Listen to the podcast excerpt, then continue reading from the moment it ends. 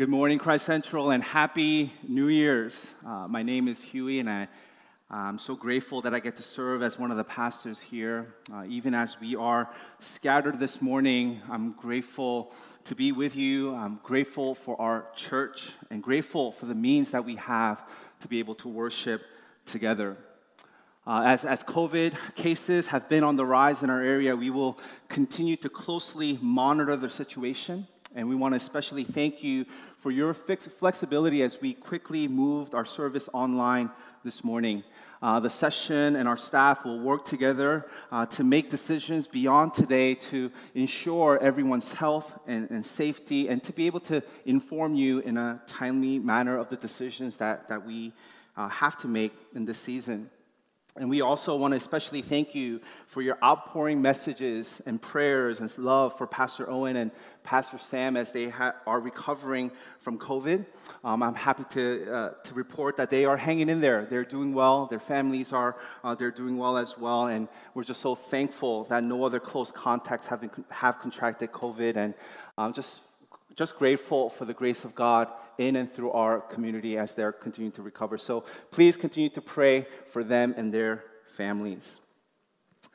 Uh, please go ahead and I want to invite you to turn with me in your Bible to Ephesians chapter 3. Ephesians chapter 3 is our text this morning. And, and friends, 2021 is officially behind us.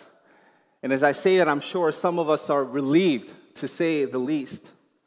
For many of us, this past year has been a hard challenging, difficult, and painful year.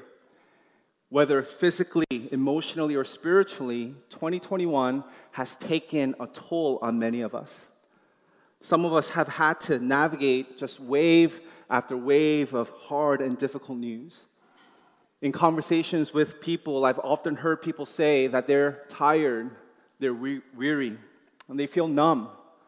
They're anxious and fearful angry, frustrated, discouraged, lonely, and helpless. And I wonder if some of these words would describe how some of you are doing this morning. And as we move forward into 2022, the reality is we're not given much of a blank slate. Most of us will carry the burdens and the disappointments and the sorrows and the fears and the brokenness of 2021 into this new year. Now, I'm eager to be with you this morning because the Word of God, which has stood the test of time, has compelling and beautiful way of moving us forward to the days ahead as we face the uncertainties and the unknowns. As we consider our present realities, I want the Word of God to stir our affection and our imagination for what God has in store for us and how He might desire for us to lean into His promises. So we're in Ephesians 3, and we'll be reading verses 14 to 21. And this is Paul's prayer for the church in Ephesus and the prayer for us. As we read, I would love for this uh, to be our prayer as we lean into 2022. I would love for this prayer to orient and reorient our desires, our longings, our affections, and shape how we navigate this year with grace, humility, and wisdom. So, Ephesians chapter 3, beginning in verse 14. For this reason, I bow my knees before the Father, from whom every family in heaven and on earth is named, that according to the riches of his glory, he may grant you to be strengthened with power through his Spirit in your inner being, so that Christ may dwell in your hearts through faith, that you, being rooted and grounded in love, may have strength to comprehend with all the saints what is the breadth and length and height and depth, and to know the love of Christ that surpasses knowledge, that you may be filled with all the fullness of God. Now to him who is able to do far more abundantly than all that we ask or think, according to the power at work within us, to him be glory in the church and in Christ Jesus throughout all generations, forever and ever. Amen. Brothers and sisters, this is the word of our God. Thanks be to him.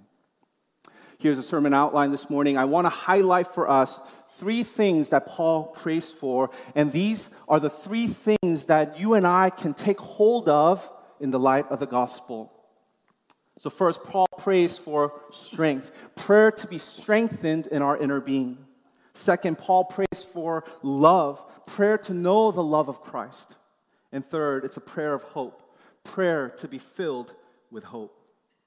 So, first, prayer for strength.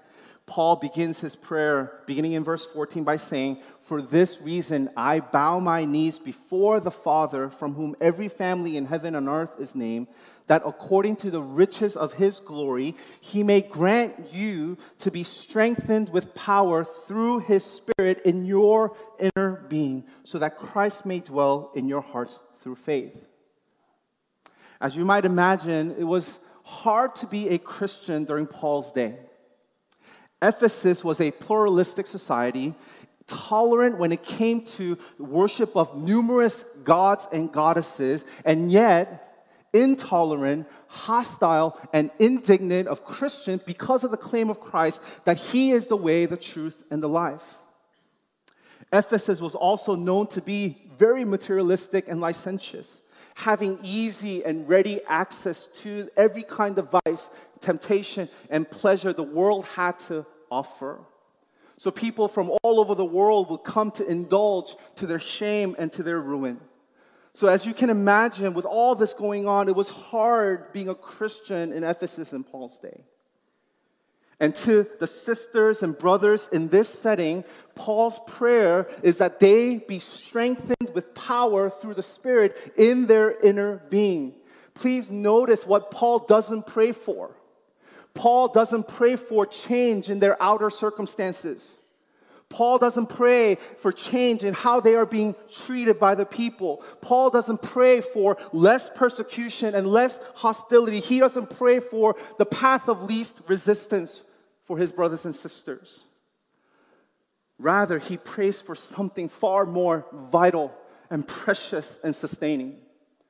The Apostle Paul prays for something to be done inside of them, for them to be strengthened in their inner being, so that they would have Christ dwell inside of them through faith, so that they might take hold of the presence of Christ in them and with them and for them. That's what Paul prays for. Brothers and sisters and friends, what Paul prays for, what he is deeply convinced of is this that it makes all the difference to face the realities of life's difficulties and disappointments and fears and sorrows with the intimacy and assurance of Christ's presence in us and with us and for us. Earlier this week, Pastor Owen sent this um, text message to our staff, and he wrote this Keller's prayer today in his Proverbs devotional was so good. And he quotes uh, Pastor Keller's prayer from this devotional, and, and, and Pastor Keller prays this Lord, I don't want suffering in my life, and I know you don't want me to have its pain either. Yet the various comforts you give me in my trials change me in ways I will never want to lose. I don't thank you for the evils that have hurt me, but I praise you for the ways you make me happy and holy through them. Amen. And this is Pastor Owen's kind of a prayerful response to what he just read, and he wrote this to us. He shared this with us. He wrote and he prayed, Lord, it is so true to my life experience, the sufferings that I have endured, and the ways that you have comforted me and were with me in my sufferings have profoundly changed me. Those were my deepest times of growth. Lord, you used the disappointments, frustrations, pains, sorrows, and sufferings for, of this life to make us happy and holy through them. And when you allow them to come into our lives, you are always present with us as we endure them. You don't send them and stay away from us. You send them as you draw near to us, and you promise that they will somehow work for our good. So give me faith to trust you and to submit to what you have providentially ordered for me, knowing that everything you allow and withhold flows from your love. You just love that? Aren't you encouraged by that? More and more, I want to take hold of what Pastor Owen and the Apostle Paul believes to be true and beautiful about Christ's presence in our sufferings and afflictions. So, dear friends, as we move forward into 2022, we pray with Paul to take hold of the presence of Christ in us, with us and for us in greater measure by praying to be strengthened with power through the Spirit in our inner being. This is not something we work for, merit, or earn. It's something that God freely grants according to the riches of His glory, according to the abundance of His glory. So we pray and we plead with God for more of Christ. Regardless of what's in store for us and our loved ones in 2022, what is available for us to take hold of is the intimacy and the sufficiency of the presence of Christ. Paul will say it this way in 2 Corinthians 4 So we do not lose heart. Though our outer self is wasting away, our inner self is being renewed day by day. For this light, momentary affliction is preparing for us an eternal weight of glory beyond all comparison as we look not to the things that are seen, but to the things that are unseen. For the things are for the things that are seen are transient, but the things that are unseen are eternal. So we pray for strength in our inner being. Second, we pray for love. Paul's prayer is that we know the love of Christ. In verses 17 and following, Paul writes that you, being rooted and grounded in love, may have strength to comprehend with all the saints what is the breadth and length and height and depth and to know the love of Christ that surpasses knowledge. I mean, that sounds beautiful, doesn't it? The breadth and length and height and depth of the love of Christ. For Paul, he didn't choose these words to be merely to, to merely put some fluff around the idea of the love of Christ so that we would say, wow, how, how lovely that is. For Paul, this definition of love is rooted and grounded in who Christ is and what he has accomplished for us on the cross. I mean, consider the breadth or the, or the wideness of the love of Christ. How wide is the love of Christ? It's, it stretches from east to west. It's wide enough to reconcile Jews and Gentiles, which means it's wide enough to gather people from every nation, tribe, and tongue. It's wide enough to unite people of every skin color, every ethnicity, and every cultural background. It's wide enough to put to death the hostility of racism, classism, and sexism, and every other isms. That's how wide the love of Christ is. And consider how long is the love of Christ? It spans from eternity past to eternity future. The love of Christ was there before the foundation of the world. It was there before we were born, before we could do anything righteous and good. The love of Christ has no end. It will never run out, never run dry. It will never fail, brothers and sisters, which means the love of Christ is long enough to sustain us and to keep us and to outpace us and outlast us. Maybe for parents with children who are not yet walking with Jesus. Or if you have friends or loved ones that have not yet uh, that are not yet walking with the Lord, be encouraged because the love of Christ is long enough to outpace and outlast their unbelief and their sin and rebellion. So we have every reason to persevere in our prayers for them. How high is the love of Christ? It reaches high as the heavens. It's the perfect, selfless, untainted love shared between God the Father, God the Son, and God the Holy Spirit from all eternity. And this, this is the love that we get to take hold of. This is the love that the Father invites us to share in, for us to enjoy and receive and extend. And how deep does the love of Christ go? It goes deeper than the deepest and darkest parts of our sins our worries, our fears, our failures, our anxieties, and our doubts. The love of Christ goes deeper. It goes to the deepest parts of our hearts that we are tempted to believe that is that it's irredeemable and irreversible and unlovable, and yet still the love of Christ goes deeper still. You see, for the sake of those he loved, Jesus endured the shame of the cross. He suffered the punishment for our sins. He satisfied the wrath of God by dying the death we deserve to die. And he descended into the depths of hell so that through the power of his resurrection over the grave, he might save us and redeem us from sin and death. I mean, this is what Paul means when he says, uh, when he talks about the grandeur of the love of Christ. And this is what he means when he says that the love of Christ is a love that surpasses even knowledge, meaning it's a love that is unknowable. And yet, Paul's prayer to know this love is an invitation for us to spend the remaining days of our lives here on earth grasping that which is inexhaustible and infinite, to glimpse that which is immeasurable and boundless. In other words, Paul's prayer and plea is that we might truly, yet inexhaustibly, take hold of this love that is wide and long and high and deep in Christ Jesus. Brothers and sisters, despite all the uncertainties and the unknown that lie ahead of us in 2022, we are compelled and called to know and experience this love that is available to us in Christ Jesus. To make it our ambition and pursuit to take hold of the love that has first taken hold of us and promises to never leave nor forsake us. And how do we experience this kind of love? It's right here in verse 18. Paul writes, and he prays, that we may have strength to comprehend with all the saints what is the breadth and length and height and depth of the love of Christ. That's a remarkable prayer.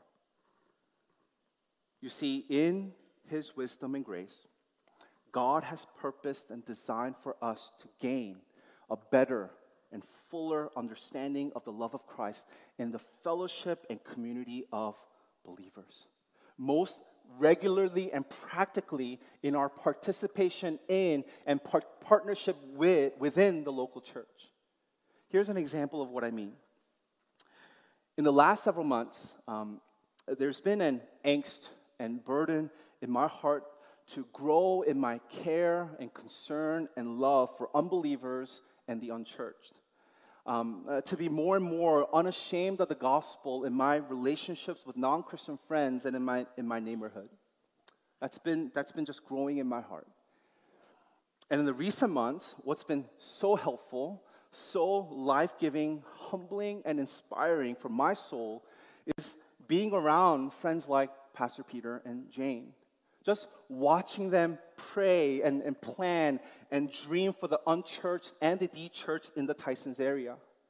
I see their love for their Savior. I see their love for the gospel and their love for their friends and community. And I get a glimpse of how wide and long and high and deep is the love of Christ that compels them to dream for people that they have not even met yet in Tysons. And I am compelled and I am drawn in. You see, friends, my desire to grow in this area will rarely happen in isolation.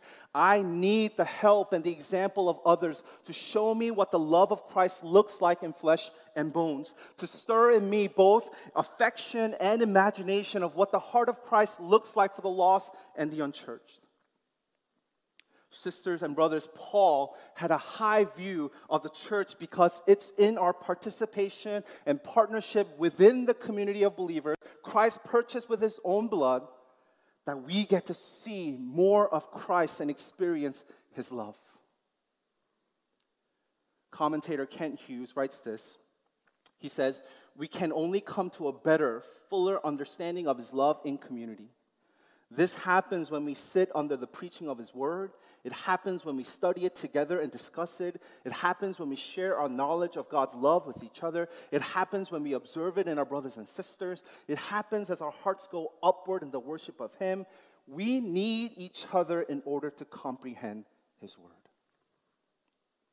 So, dear friends, as we move forward into 2022, we pray with Paul that we might take hold of the inexhaustible love of Christ and greater realities through our participation and partnership within the local church. in the grace and wisdom of God. Brothers and sisters, church is not an option. The church is actually indispensable to our growing and to our maturing. And our passivity does not fit with the life, with the life Christ purchased by his blood. So, by the enabling grace of God, we make every effort to pursue reconciliation where reconciliation is needed. We make every effort to extend forgiveness where forgiveness is sought. We make every effort to give of our time, talents, and treasures sacrificially and generous, generously so that the work of advancing the kingdom might continue to move forward. Brothers and sisters, we make every effort to join and to labor alongside others for the faith of the next generation. We make every effort to show up in the lives of those who are hurting and broken. And we make every effort to make decisions that are courageous and yet uncomfortable so that the lost and the unchurched and the de-churched might hear and believe the gospel. See, we position ourselves to make this kind of effort so that we might taste and see the breadth and the length and the height and the depth of the love of Christ. This is what God has in store for us in 2022. So we pray to be rooted and grounded in the love of Christ with the help of all the saints. So we pray for strength in our inner being. We pray to know the love of Christ. And finally, we pray to be filled with hope. Look with me again in verses 20 and 21. Now to him who is able to do far more abundantly than all that we ask or think, according to the power at work within us. To him be glory in the church and in Christ Jesus throughout all generations, forever and ever. As Paul concludes his prayer, he breaks out into doxology. He breaks out into worship. And in his doxology, his exhortation is that we ought to be the most hopeful people of all. And Paul is not talking about just being optimistic because usually optimism is based on out external circumstances or some favorable outcome. Hope is something more. As Dan Allender once said, to be pessimistic is to be treasonous, and to be merely optimistic is to be naive and blind. But hope, but this gospel hope, is completely other because hope is always defiant. Did you get that? To be pessimistic is to be treasonous in the light of all that we can take hold of in Christ Jesus. And to be merely optimistic is to be naive and blind because our world is still very broken, because sin is very real and it seeks to wreak havoc in our lives. However, gospel hope is completely other because hope, this hope, doesn't settle, because this hope fights the good fight of the faith, because this hope breathes life, and because this hope is always, always defiant. This hope is never based on our subjective feelings or our external circumstances. Rather, this hope rests on the object of our faith and our hope. That's why in Paul, in verse 20, he says, he begins by saying, Now to him. That's the beginning of his doxology. Now to him. And who is this him? you go back to verse 14, he says, For this reason I bow my knees before the Father, from whom every family in heaven and earth is named. In 2022, the reason why we can be the most hopeful people the DMV has ever seen is because we have a Father from whom every, from every family in heaven and on earth is named. In other words, our Heavenly Father's rule and His reign are cosmic in its scope, and while at the very same time, His rule and reign are intimate and good and wise and purposeful. And our Heavenly Father is able to do far more, infinitely more than all we can ask or think. Do you know what that means? This means that God is working in us and for us and around us and through us and sometimes even despite of us on things that we don't even know to ask for or imagine. And He's doing all these things. He's working together everything for our joy and for His glory and for the good of others. And He's doing this according to the power, Paul says, according to the power that is at work within us, which is the power that we see all throughout Scripture. It's a power that brings order from chaos. It's a power that brings beauty from ashes. It's a power that brings death, dead things to life. I mean, this is what our Heavenly Father is up to this very moment. His work is always, always redemptive. He's in the work of making all things new. He's in the work of putting our world and our hearts and our lives back together. That's what He is up to. So, beloved friends, maybe perhaps you feel like you've hit rock bottom.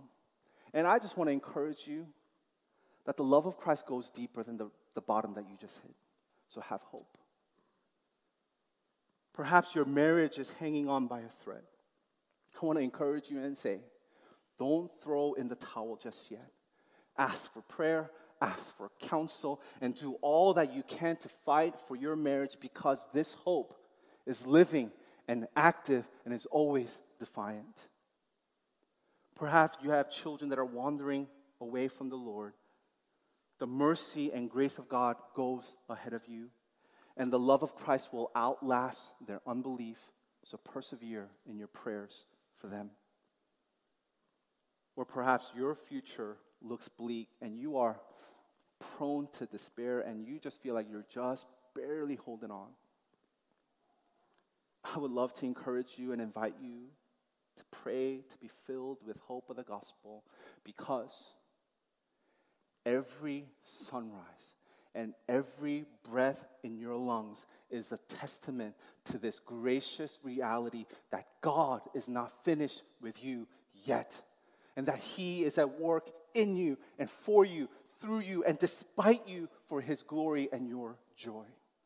So pray to be filled with hope. Author Henri Nouwen writes this Hope is not dependent on peace in the land, justice in the world, and success in business. Hope is willing to leave unanswered questions unanswered and unknown futures unknown. Hope makes you see God's guiding hand not only in the gentle and pleasant moments, but also in the shadows of disappointment and darkness. Brothers and sisters and friends, this is the hope of the gospel working in you. See his guiding hand leading you into 2022.